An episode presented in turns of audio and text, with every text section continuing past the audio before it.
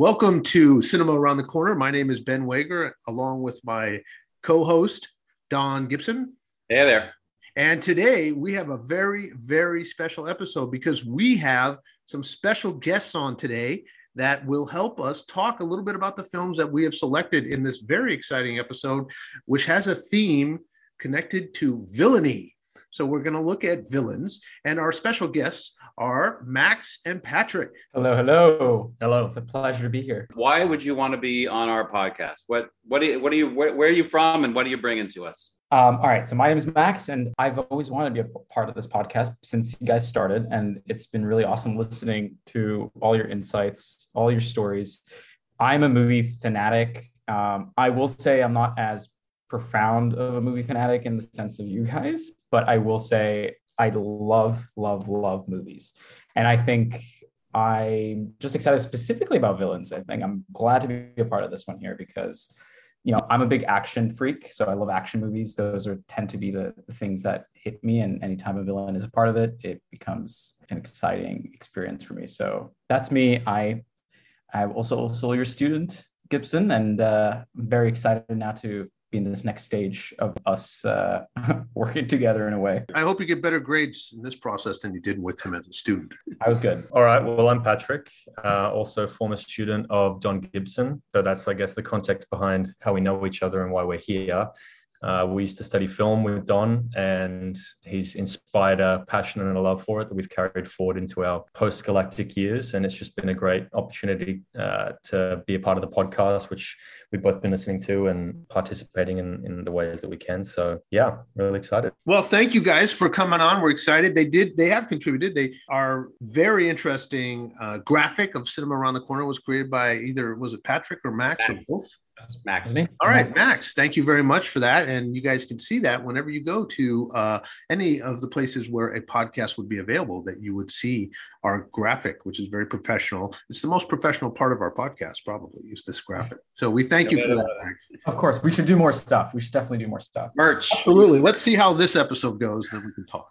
All right. So uh, we're moving on to our selections today. We have selected two films from the 70s, is the decade that we picked, to look at these particular films and the villains uh, that we see woven into the films. And our first film uh, was selected by Don. And Don, why don't you go ahead and introduce that film for us? Well, the film is uh, One Flew Over the Cuckoo's Nest, uh, directed by Milos Forman from 75. It's based on a novel by Ken Kesey essentially about what it was like to be in a mental institution in the 60s. So the story is of a character named Randall McMurphy, who's played by Jack Nicholson, and he arrives in the insane asylum or I guess mental institution. And the reason he's there, we're, we're questioning it. He seems like kind of just a petty crook he doesn't seem to have any mental issues whatsoever, except he obviously keeps getting into criminal activity like stealing and robbing and. I think he was uh, wasn't it rape? He was he was a he raped a 15 year old. You know, yes, he was convicted also of rape. Um, but he's just basically a small town kind of hoodlum character, and so our understanding is that he doesn't like being in jail because it's it's really unpleasant there, obviously, and he's got to do a lot of work. And he figures I'll just act crazy. They send me to a mental institution and I can just put serve up my time there. And so that's the story of a guy that seems sort of regular, no real mental issues, and he shows up uh, in asylum. Um, so in the asylum, uh, we see a lot of great characters, um, the patients in the asylum, and they're just marvelous. There's a guy named Charlie Cheswick that gets really upset all the time, and Billy Bibbit, who has a terrible stammer, and Dale Harding and Max Tabor, played by Christopher Lloyd, and Martini, played by Danny DeVito, as well as the this character named Chief Bromden, who is a very large, very tall Native American. And in the book by Ken Kesey, the, the story is actually told from his perspective. So it's about him interacting with all these people, and it's all about what it is to be crazy and and how is crazy. And we see him interacting, and they just seem like normal people, although they seem to have pretty intense episodes where they get pretty upset. But the character in it that is, that's absolutely fascinating is Nurse Ratched, who runs this uh, portion of the mental institution. And play, she was played by uh, an actor named Louise Fletcher, who she won the Oscar for this role, as Jack Nicholson did also uh, for his role, and the film by Milos Forman. He he won Best uh, Director, and it won Best Screenplay, and it also won Best Picture. So it was one of those films that did phenomenally well at the at the Oscars. So Nurse Ratched is a fascinating character.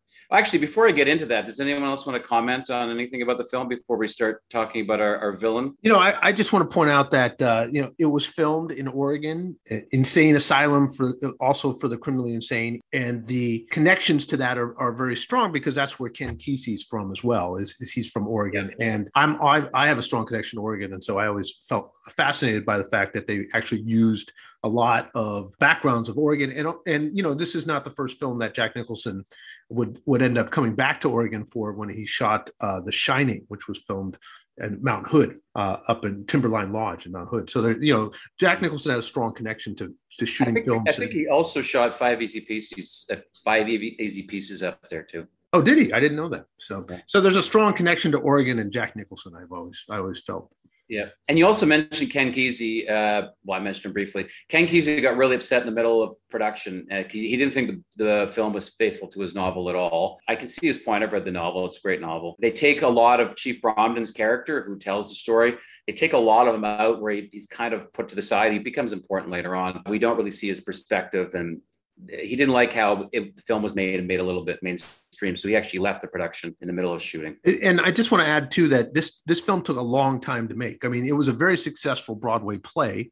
Uh, and then the Douglas family, um, Kirk Douglas and then Michael Douglas, were actually the backers of trying to get this made as a film. And it took so long that eventually I think Kirk Douglas kind of stepped away and Michael Douglas uh, picked it up. And a lot of the um, actors that were in the film were also in the play, and and some of the roles that you see um, were very similar. Like Danny DeVito, who's a one of the Michael Douglas's closest personal friends, was very much uh, a strong character both in the yeah. play and in the film. And he's awesome as Martini. I, I love that character, Martini, Mr. Martini. Yeah, it's really interesting that you that um, I didn't realize that it was the book was written from the perspective of the chief because really it sort of seems like there's a relationship between the chief and mcmurphy that is kind of this might be wrong but shoehorned in at the end i suppose. Like there's obviously something developing and building over the course of the film but the relationship that they establish at the end of the film seems like maybe an answer to that you know the fact that the the author was thinking it wasn't quite as authentic and all of a sudden this chief character becomes more important.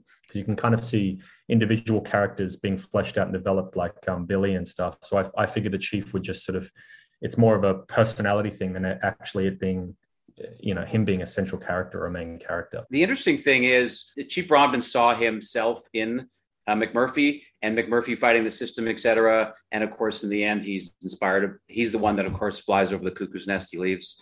Um, so he uses that as, as an inspiration. But it, and you know, this film, there's a little bit of a dated aspect too, because the way they treat Native American issues, which is really well developed in the book, is just kind of a, a side issue here. And there's pretty hardcore racism um, with the the attendants, the all the all the guys that work in the uh, facility. They're all black and their the way uh, McMurphy talks to them is pretty intense, and it's very based on racist language, and you know it's grounded in the time, so it's a story of the time. But when you watch it, there's a kind of a few inter- inter- interactions that you're a little it's a little bit uncomfortable especially given today's you know you know the thing is that oregon is historically it's been a, a state that was based off, off kind of racist views. I mean, the, the whole idea of moving to Oregon was a whites only experience. Um, they they tried to make a state between Southern Oregon and Northern California called Jefferson State, which was going to be like a you know post Civil War kind of white haven. And so there's a strong racist va- value system that historically has been woven into the Oregon culture, and it's a very it's not a diverse state, with the exception of Portland. Most of the state is just entirely white uh, in in its history, and and now there's you know other groups still a lot of latins are there because of the farming and things of that nature but yeah. for the most part it has a strong kind of historical white yeah. value system and you can kind of sense that in because you know essentially mcmurphy is a farm boy from oregon who kind of goes wrong and and the character chief Bromden in the book he's very clearly developed. Uh, his father, who was a very powerful, strong man, um, he's destroyed by white culture. And the, the native society is destroyed and and and he, you know his father becomes a horrible alcoholic. And so uh, who is a very intimidating large man just like this character in the in the film. And so that idea of racism and how a white racist society can crush whatever culture that's not them is very much in the book. And it's kind of a background issue in the film. It's not as clearly developed. Mm. interesting that the the character of mcmurphy who's who's clearly got some pretty backwards views is the one that kind of inspires the chief at the end of the film as well that he's the source of this inspiration of a reminder that he can escape. And you know there's this very strong bond that's formed at the end of the film. So kind of he's the one who uh yeah. makes me feel like a mountain i think he says. Make me feel like a mountain. Yeah. So we have to talk about nurse ratched. That's what we're going to focus on. I think nurse ratched not only is the greatest villain of the 1970s i think she could compete for the greatest villain of all time in cinema history. That's how strongly I feel about Nurse, Nurse Ratched. And this is going to sound weird, but she reminds me a lot of my mother. wow, that can explain a lot, Don. That can. it does explain a lot. But uh, so I just want to. So Nurse Ratched is a phenomenal character. She never raises her voice. She never changes her demeanor. She always looks perfect. Like she's got, she's perfectly dressed in this white uniform, of course. So she's got this nurse's cap that is exactly placed on her perfectly coiffed hair at all time. She always looks at people, never, no, completely an ex- expressionist, barely blinks. And as I said, never loses her temper. There's a moment where, so this character, Billy, he ends up killing himself. And she kind of cracks a tiny bit at that moment because we all realize, and she kind of, well, I don't know if she realizes it, but something she said, Billy ended up sleep, sleeping with a prostitute in the uh, in the ward, and he's feel and he loses his. It's a great moment in the film. He's got a horrible s- s- stammer, and he can't say words, and it drives you crazy. And then after he has sex with this girl, it's not like a it's a sexual thing, but it's kind of a passionate thing, and he really obviously it means a lot to him. And he comes out, he doesn't stammer a single word and yeah. then he yeah. looks back at him and he says, You know, Billy, what worries me is how your mother is going to take this. Mm-hmm. And it's lines like that and it's situations like that that are just phenomenal. Like she's just so cold hearted and she nothing phased. She's, as I said, maybe phased for like a second when she sees Billy's dead. There's blood everywhere. But then she's not thinking it's her fault. She's thinking, it's something else. And then Jack Nicholson's character, McMurphy, he tries to choke her to death. She doesn't even really react there. She just is sort of like she's choking, she's dying, but she's not really fighting or screaming. She just slowly, like this, it's like Frankenstein slowly being killed. She's not killed because I don't think anything could kill Nurse Ratched. Anyway, so that whole, I think, you know, she could stare down any Avengers villain. I don't care what superpower you have. She would just look back at them and they would say, I'm sorry, I made a mistake, and they would leave. Here's my thoughts on on her because I think Nurse Ratched is a really interesting character because I don't think she's as much of a villain in the way that you say. I think that she is she actually she seems to actually care about her patients in a way. And whether it is strict or extremely like severe, you can tell that she cares and and she knows all their details she knows all about them and what their characters are like and what their you know intentions are and and she can manage you know her her entire ward essentially pretty well right? I think that where she turns a little bit into a villain is you can tell she's drunk on power in a way and she's uh she she's loving it and she doesn't flinch like you said. She doesn't because she's trying to control as much as she can using the rules ruining what she know being very like ocd in a way of everything that happens in the ward. But you can tell even that moment you just said with uh, I for, I'm sorry I forgot his name the, the kid that's Billy. Billy. Billy how he's you know she's talking about his mother and everything. She, she, seems to care about him and she wants the best intention maybe but it comes off so cold-hearted and just evil but it, I feel like that's not really who she's trying to be and that's she has a shell around herself. And that's why you're saying she cracks she cracks almost in that moment where she sees him dead and that's the thing the very fact like she might care i mean that's her mastery. Because i think the only and you wonder what her per- private life is. I think she just she lives in a tiny little apartment and she just has like dinners and she just quietly eats there looks out the window. She could never be in a relationship with anybody. Mm-hmm. and she and she comes and she runs this ward and she runs all the meetings that she has. Everybody, there's a great situation when when uh, McMurphy wants to put the World Series on, and she just pulls the rug out up from him because the first time no one will do it because they're used to being kowtowed by her power. And then the second time he says, you know, for the second game, he he convinces them because he's got all this crazy energy. Basically, all nine the people in the group agree. And then she says, Ah, but Mr. McMurphy, there's nine other people in the ward, and all nine other people are either deaf or they got severe mental issues. They're not, they're not, they're non-communicative and they can't communicate. And so she says, Oh, there's nine other people. And so it's not a majority. And it's that mastery. And then, of course, in the end, he he he, he gets Chief Bromden to raise his hand, but it's three minutes after the meeting's over, and she says, "Well, the meeting adjourned. I'm sorry." And it's that mastery of like i'm i want to take care of you but no one can do things in a different way with her. It's an incredible composure almost you know? Everything that she does is in complete composure. Even the moment that moment at the end where she comes back and there's the chaos all over the ward she's just very calm. She's asking close the window. Make sure everybody's here. While everybody's just like pissed drunk on the floor hungover you know there's yeah. it's it's amazing it's really an amazing character. You're right. I think uh, you know we talk a lot about the power dynamic of the film, and I think that's a big center piece of this is that you know she'd never, and it seems like in the history of understanding the operation of that ward, she'd never truly been challenged in regards to her own power, and I think her response to that is to clamp down even more.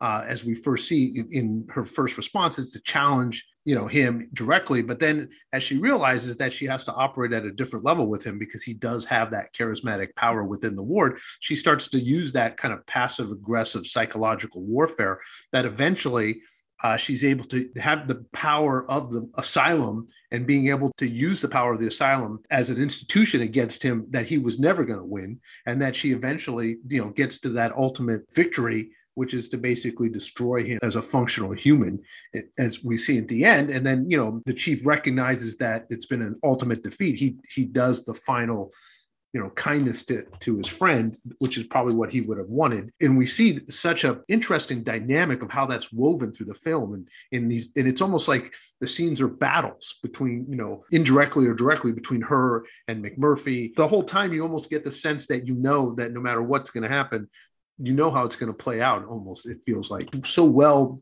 written in the plot and, and it just it gives you that opportunity of, a tiny ounce of hope but in the end you kind of like oh man this isn't going to end well. I like what you said about the power dynamics because that really is what this film is about. And it's interesting because you know she's a woman and she's working in a medical facility and everybody above her there's doctors there's the guy that runs the hospital they have a meeting they all realize mcmurphy's just there because he's trying to he just wants to have an easy last few days in his in his term he doesn't realize that when he leaves jail, it's not a finite thing anymore. Now, Nurse Ratched controls when he'll be released.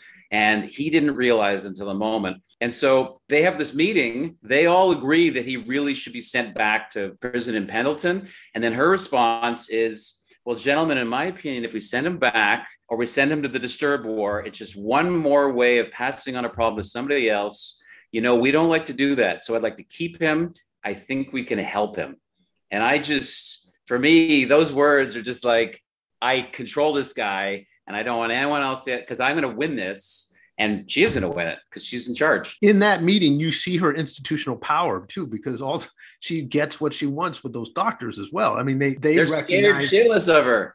Yeah, I mean, she is just ultimately, you know, she's got that institutional history with the place that even those doctors are all like, yeah, okay, you know, this is not the battle to fight. You know, it's just one person. Yeah let her have what she wants. I think um, it's interesting because having not seen the film as it was playing out, I imagined the plot was going to be about him becoming uh, McMurphy being increasingly convinced of his own psychosis and questioning whether or not he was actually sane. And I thought that maybe that's how that dynamic would play out was that they'd give him the pills, they'd force him the pills, and it would, you know, even if he started off not quote unquote crazy, uh, by the end of it, it would sort of be a psychological thriller in a sense where he'd be questioning his own sanity. And, and, you know, it turns out that he is crazy. I thought there would be some kind of a twist. I'm glad that there wasn't.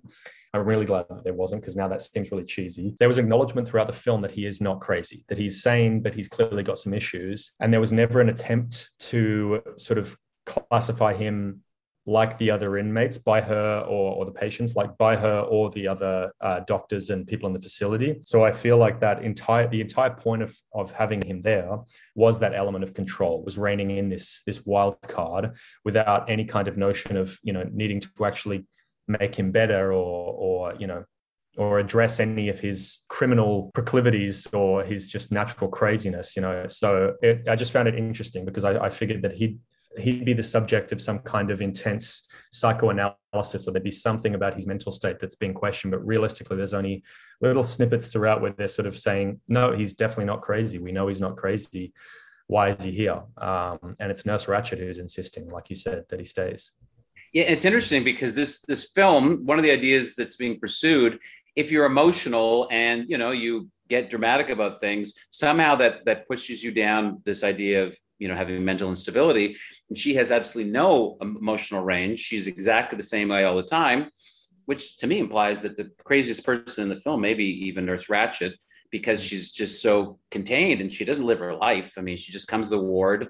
The opening sequence when she comes in it's just a series of good mornings. She says good morning to every single person the exact same way clearly has no relationship like as a friend with anybody and this is what she does. And i love that idea of what is crazy and i think it's explored really well in the film. And to add to that, I think that's also why McMurphy, you know, changes constantly. And I'm, I'm ready to escape. I'm ready to go. I'm ready to get out of here. I've got the plan ready. I'm, I'm leaving today, but he never actually does because I think he starts to build this intense conscious of like, this place is actually great. And I want to help these people get out of here. I want to help them. I want to be a part of them. Nurse Nurse Ratched's gonna kill him. Essentially, it was so frustrating. It was like three or four moments where the window was just in front of him, mm. ready to escape. Yeah. Yeah. All right. Well, I think we covered this film very well. I think we've identified there was very little question of who the villain was for a lot of us in regards to the, the power dynamic of this film. I mean, as we kind of reflect on how we discuss this, we look at this kind of, you know, almost like a totalitarian relationship within the system. The idea of like a, a Stalin like leader that has, you know, very real power, but then also has this this other level of power that's it's kind of unrecognized but it's there and, and nobody questions it.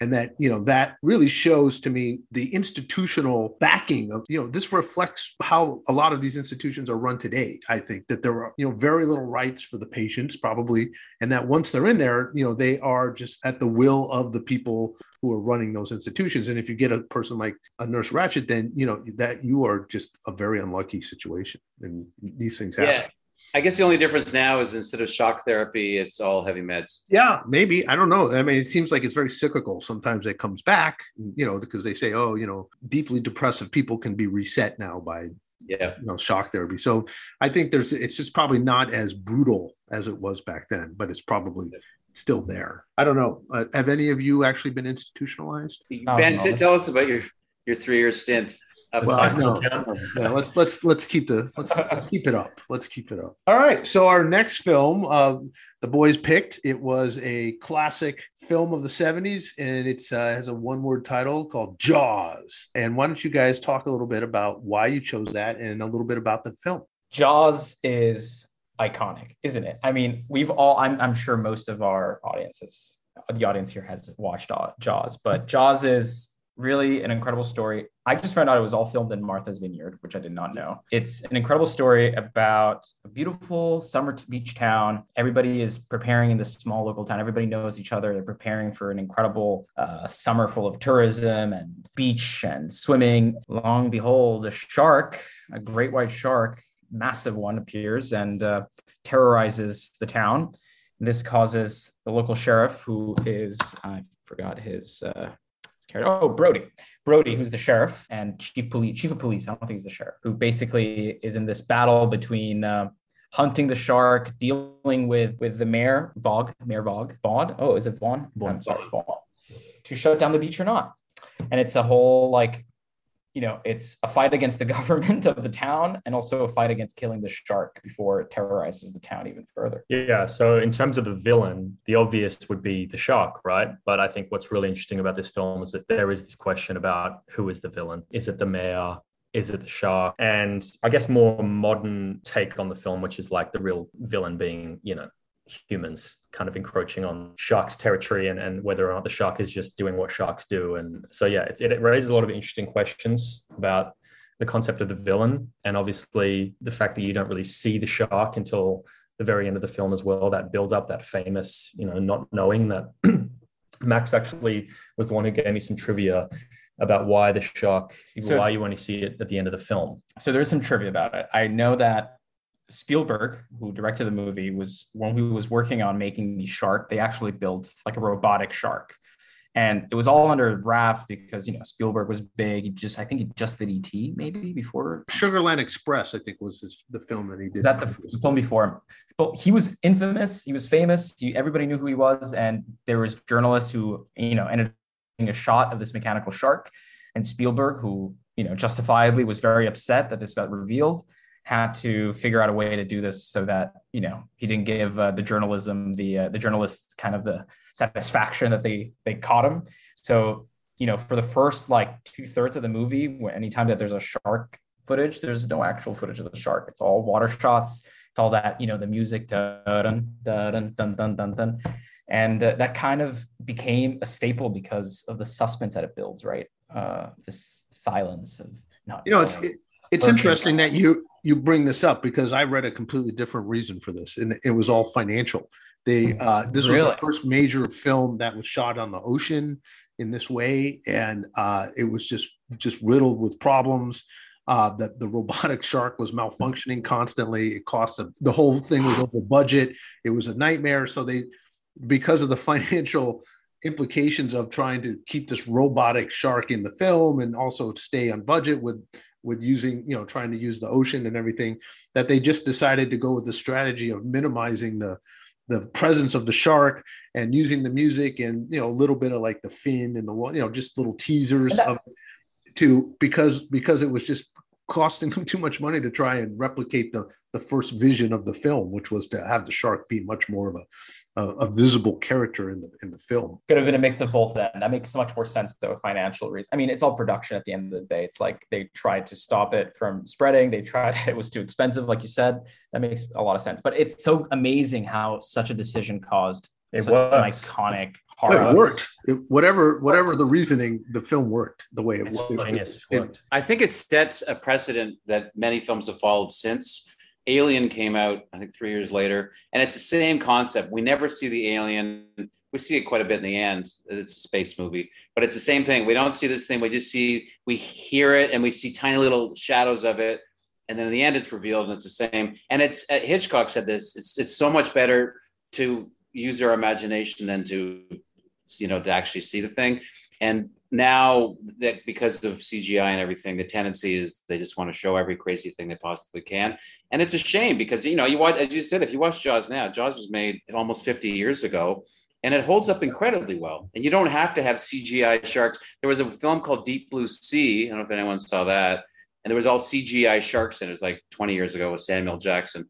And we see the sharks constantly and they're all rendered but it's not nearly as interesting as not seeing the shark. And that's what these guys figured out. That you brought up hitchcock you know that's definitely an influence on this film. I think hitchcock was a big influence on how they decided to shoot this film and, and the style that they used because i you know there was definitely a psycho vibe in regards to like the, the shark coming or not coming or attacking or not. And just you know the the audience was on their edge uh, for much of the film in regards to that anxiety of the shark. And the other thing that you brought up is that this was really marketed in the first kind of Hollywood blockbuster style. Jaws is often considered that first Hollywood blockbuster. And, you know, it immediately following this film was Star Wars, and that obviously took it to the next level. But that style of cross merchandising and and massive television and all these things that they they used was one of the iconic historical impacts of this movie is its marketing as the first you know hollywood summer blockbuster. Yeah. So one of the iconic scenes for me and jaws obviously the opening sequence is amazing when poor chrissy goes swimming and then um, you know and then there's this horrible scene of her screaming and gasping and then she vanishes. So that's really good. But there's also the one of the two older i guess drunk guys that have the big ham and then they just they put this ham it's like a dinner it's a big dinner they're going to have and they just put on a huge hook and they throw it in the ocean and they're like, "Oh, we're gonna catch a shark," and we're like, "Okay, a couple of idiot guys that are stupid hunting the shark," but then they're sitting there. And then suddenly the, the chain starts running out and then fixed to the dock and it pulls part of the dock off. And one of the guys is on the dock and he starts floating out. And then it was like, oh my God, he jumps off the dock and he swims back to, you know, the get to safety and the shark not eat him. The whole thing, we never see the shark. We just hear the music and we just see t- close-ups of his scurrying boots and all this great and cutting back and forth between oh and, and we don't see the shark but we just see the dock floating because the dock the dock's floating out with the ham and then he's in the water thrashing around and the dock slowly turns around and comes back the whole sequence there's no shark there's nothing there and it's done because it's that's the mastery and i'd say it's one of the most terrifying scenes because we never see it and then and then the guy gets out, and then the music fades away, and the dock kind of bumps up to the shore, and the scene's over. Mastery. The shark is not the villain. The shark is just yeah. doing its job. It's just eating stuff. That's what sharks do. The yeah. villain is is is Mayor Vaughn. That guy yeah. is greed and capitalistic, and he's the guy that basically fed the people to the sharks. Mm-hmm. Yeah, yeah. I would say that the the villain in this film is capitalism. I, I think that you know that's, that's, the true you know it, that, that's that the is. true villain of this the need to to survive at, in in a, a market economy where tourism is by far a do or die for a town like this. The the sense of capitalism forcing them to make these decisions is really the, the villain in this film. And then if you if you take that even further and you kind of connect this to the ideas of the drive to uh, and you touched on this a little bit that the environment is not as important as the need to make money and capitalism. And that connects very strongly to this movie in a way, because, you know, as we see the introduction of the need to consider the environment, that's something that we that was moved through the 70s a little bit, but it was never something that you would see in a mainstream film, except for say, uh, you know, disaster films like Jaws or or what was the movie we, we did about the, the, the power plant that blew up? China Syndrome. Yeah, the China Syndrome. These types of films where they connect you know the message to this terrible disaster that's the only time that we see like a really need to be concerned about the environment was to really freak people out in this you know anxiety driven state of whatever the film happened to be about and jaws to me was a was a very much a connection to the the need to remeasure our value system in regards to capitalism versus the environment or whatever you want to call it you know? So the villain is greed and capitalism. Oh the irony. Jaws the most successful film of the 1970s before star wars and the enemy of the enemy is is greed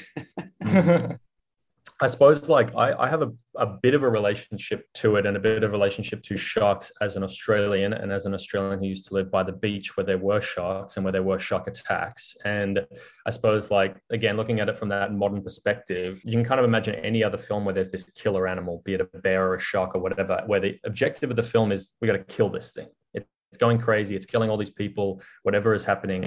And the solution is we need to we need to kill this shark. We need to get rid of it. The discussions that are happening right now in australia about shark attacks which are on the rise as as the waters are heating up and sharks are having to travel further for food is what to do about sharks because it is their natural habitat and we're coming into it and through the you know actions of humans broadly around the world they're being forced further and further to cohabitate. And so there's this kind of debate about the shark these shark nets that they want to install but all the problems that are associated with them and like airlifting the sharks which you obviously could not do with jaws because he is ginormous. But you know it's it's interesting that the, the first thing um, that they think of, and the only they're single-mindedly thinking of is just we got to kill this thing, we got to we got to you know get rid of it, shoot it, blow it up um, and that will just sort of solve all of our problems. And the idea as well at the end of the film that the shark is dead, it's been killed, and then problem solved. Like this is never going to be an issue ever, ever again. again. You know, um, no one questions why this ginormous shark has come into. I think it's fictional, but it's meant to be in like Rhode Island, isn't it? It's like a. No, it's meant to be. Uh, I think it's actually meant to be in Martha's Vineyard area. It's New England town, they call New it. New England, yeah, yeah, yeah. I think it's supposed to be Long Island, actually.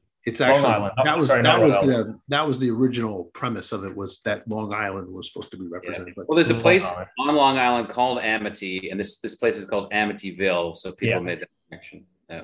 Yeah. So I guess that would sort of be my uh, take on the kind of villainy aspect. Um, it's obvious that Jaws is the villain of the film, and you can't help but be terrified and be rooting for everyone trying to kill the shark. But if you were to take it from this more modern perspective, and someone who's you know lived adjacent to sharks and been around them, you can kind of empathize with the shark. I don't know.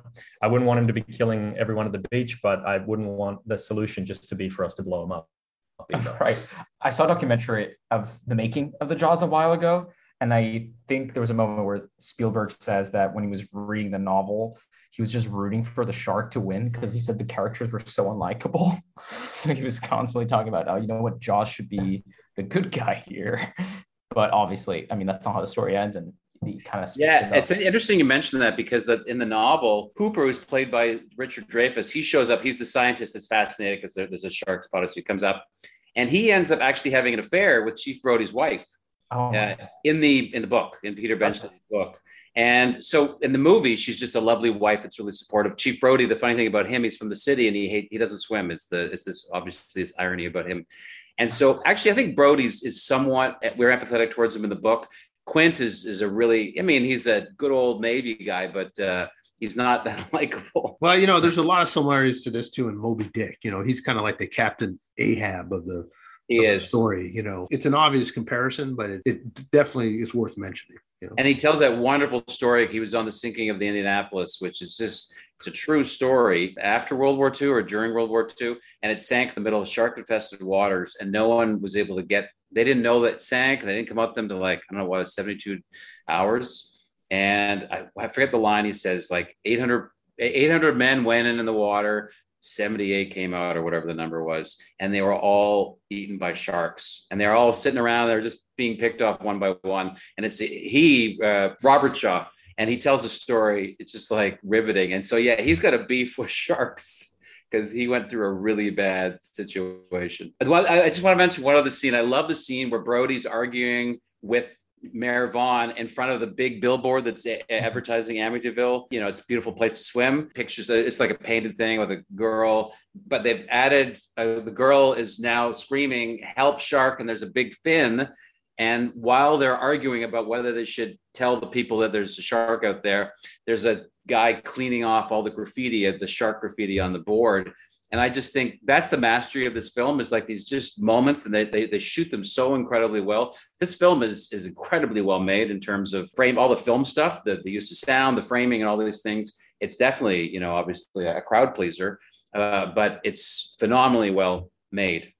Unlike Maverick, I saw that movie. And in that, in that scene though, that you said also Hooper is also saying to the mayor, that that fin you see graffiti up there, that's the size of the shark. That's an accurate proportion of how big that shark is. Yeah. The mayor is like, oh yeah, whatever, whatever you're saying, I don't believe you. Uh, if we don't have any more points about this, then I think we covered it very well. Obviously, are there any comparisons in these films that you would like to share? Well, if Nurse Ratched was in the water, uh, she would totally win. The shark would not eat her. Actually, if he ate her, he'd spit her out because it's, it's not digestible. Yeah. But I think she could scare the shark off. Cold, emotionless, calculating, composed, single-minded. Yeah, I don't know. It's got one task, or it's or it's single-minded in its task at least, and it's sort of executes it without emotion and remorse. And I like that they're ruthless in their own respective ways. Only I guess they'd be different about how they carry it out. Right? But there's certainly a power dynamic too. I think there is a power dynamic. The, the, you know, the shark chose to destroy the boats and, and eat them. You know, there's there's no nutritional value to the boat. To the mm-hmm. the shark has no. You know, it, it's saying, hey, you're trying to get me, I could get you. And I think yeah. that's you could definitely throw in that power dynamic as part of the uh, the comparison. You know, but you could compare actually. I think a little bit more is the mayor to Nurse Ratched maybe because he he's in a situation where he just doesn't really care about what's going to happen. He just cares about the rules. The rules are, like you said, you know, you were mm. talking about this. The rules are summer's coming. We have to make sure everything is good. In the case of Nurse Ratched, the rules are you, you listen to me, you listen to what I got to do, and everyone will be happy. And I think it's the same situation between them, right? And also, it's that power, like desire of power that they both have that is kind of overwhelming them. He's always wearing these like perfect suits, and they're always like, it's all about his image and his ego. You know what I'm talking about? He's always wearing these like colorful suits. It's very colorful. Great image about himself, and the beaches are great. Everything is safe. Everything is good because he wants to remain in power. He wants people to admire him and and respect him. Mm. And I think the same thing is uh, Nurse Ratched wants that power of over everybody. Wants everybody has to respect her. You can't go against it. You can't stop things. Yeah, there's a disruptor who comes in who's disrupting their kind of control and their authority, and they're very uh, inflexible on it and they want to they want to regain it but I think Nurse Ratched is much more capable and skillful and manages the entire time to sort of maintain that control, whereas the mayor pretty much immediately just sort of gives it up. I mean, he's he's basically just a thorn in the side of police officer the entire time and really doesn't do much other than get in his way. I almost feel like Quint is more the nurse Ratched in this in the sense that the power dynamic between the shark and and him is so you know becomes such a, a understanding of how the shark is going to operate and and then eventually how the shark you know wins that battle. You know maybe maybe the mm. shark is nurse ratched. Oh and so the shark is mcmurphy and McMurphy is killed in the end, and the shark's killed in the end. Now we're stretching. yeah, I don't know, man. I'm just gonna. That could be. We could do another whole episode just on the. I do think the nurse and the and the shark are kind of. Well, Vaughn is like definitely motivated by greed and all this stuff, but he's he's a little bit incompetent, and he's just wherever to get a dollar is, is what he's doing, and he's not he's not so on top of things. He's a bit of a town clown. Too. So yeah, well, he didn't. He didn't take the job to be mayor so that he'd have to deal with real emergencies. That that's yeah. not what. That, you know, he, wanted to shake some hands and, and keep the economy up. That Big was as ego. far as he wanted to go in that role. Yeah, you know? Mayor of a small beach town in on Long Island as well. I was amazed at how much power Brody has as the police officer. How many responsibilities there are. It seems like it, it's his job to do quite literally everything. I mean, he's he's the lifeguard at the beach. He's the police officer who has to do the you know grab the, the victims, and then he's also communicating to the town and explaining to them the problem. There seems to be just this. He just has to do everything, and he's got the only person who helps him is a is a marine biologist. I think he is. All for killing the shark, by the way. Yeah, yeah. I think that uh, you know Brody is the poster child for defund the police. You know, he's got too many responsibilities. We gotta, you yeah. know, we gotta take that down a little bit. Something else has been pointed out about the films to an extent is there's very few female characters. A lot of people call the shark female, but we don't really know. But uh, Nurse Ratched and, and the shark are female. The basically all the other characters in both films are, are male. What doesn't the shark have a name? I thought he had a name and wasn't it Bruce? Bruce, Bruce, named after Spielberg's lawyer. That yeah. was the that was the story. Is that that's a male name, Don? I don't think a that's a male name. Well, I'm sorry if anyone knows. There's Jaws two, three, and four, and there's no way there can be Jaws two if it's a male because Jaws had a had a little little kitten or whatever they're oh, called. wait, is that is that the is plot? that the premise? And we haven't. Yeah, seen yeah, that it's the. Uh, oh my god. Jaws two is terrible. Don't oh watch it. But Roy Scheider's in it again. It was a. And then there's Jaws 3D, which is the first one of the first 3D films ever made. yeah, which is amazing. Mainstream, I think mainstream 3D films. Yeah, mainstream. Yeah, yeah. The Jaws uh, franchise didn't work out quite as well as the Star Wars franchise. No, I don't think so. In fact, I think that if you added up all of the revenues from the, the three sequels, I believe that uh, it didn't even equal half of the original movie. I have even less probably. Yeah. Well, they did. There was no, there was no sort of cliffhanger at the end. You know, there's not to be continued. It's just like we killed the shark, and then you. It's so obvious they had to really. Yeah. How can we make more money? That's that was the next question. We killed yeah. the shark, but how can we make more money? All right. Well, I think we covered this very well. There is some dispute, it seems, from the, the true villain of this film. But the, are we looking at the politician? Are we looking at the capitalism? Are we looking at just simply the shark? You know, uh, we've left some uh, questions for our viewers to go back and and watch this film, and maybe they too can can come up with what they think could be possible villains in this film. And I think in a more obvious segment of this, you could look at the uh, One Flew Over the Cuckoo's Nest, and there's very little question about who the villain is in that film. But I think they're both very good films, and I think we picked excellent villain themes for the 70s. And I want to thank you guys for coming on. And as always, Don, I appreciate being able to host this with you. And we look forward to our next segment of Cinema Around the Corner. Thank you. Thank you. Appreciate it.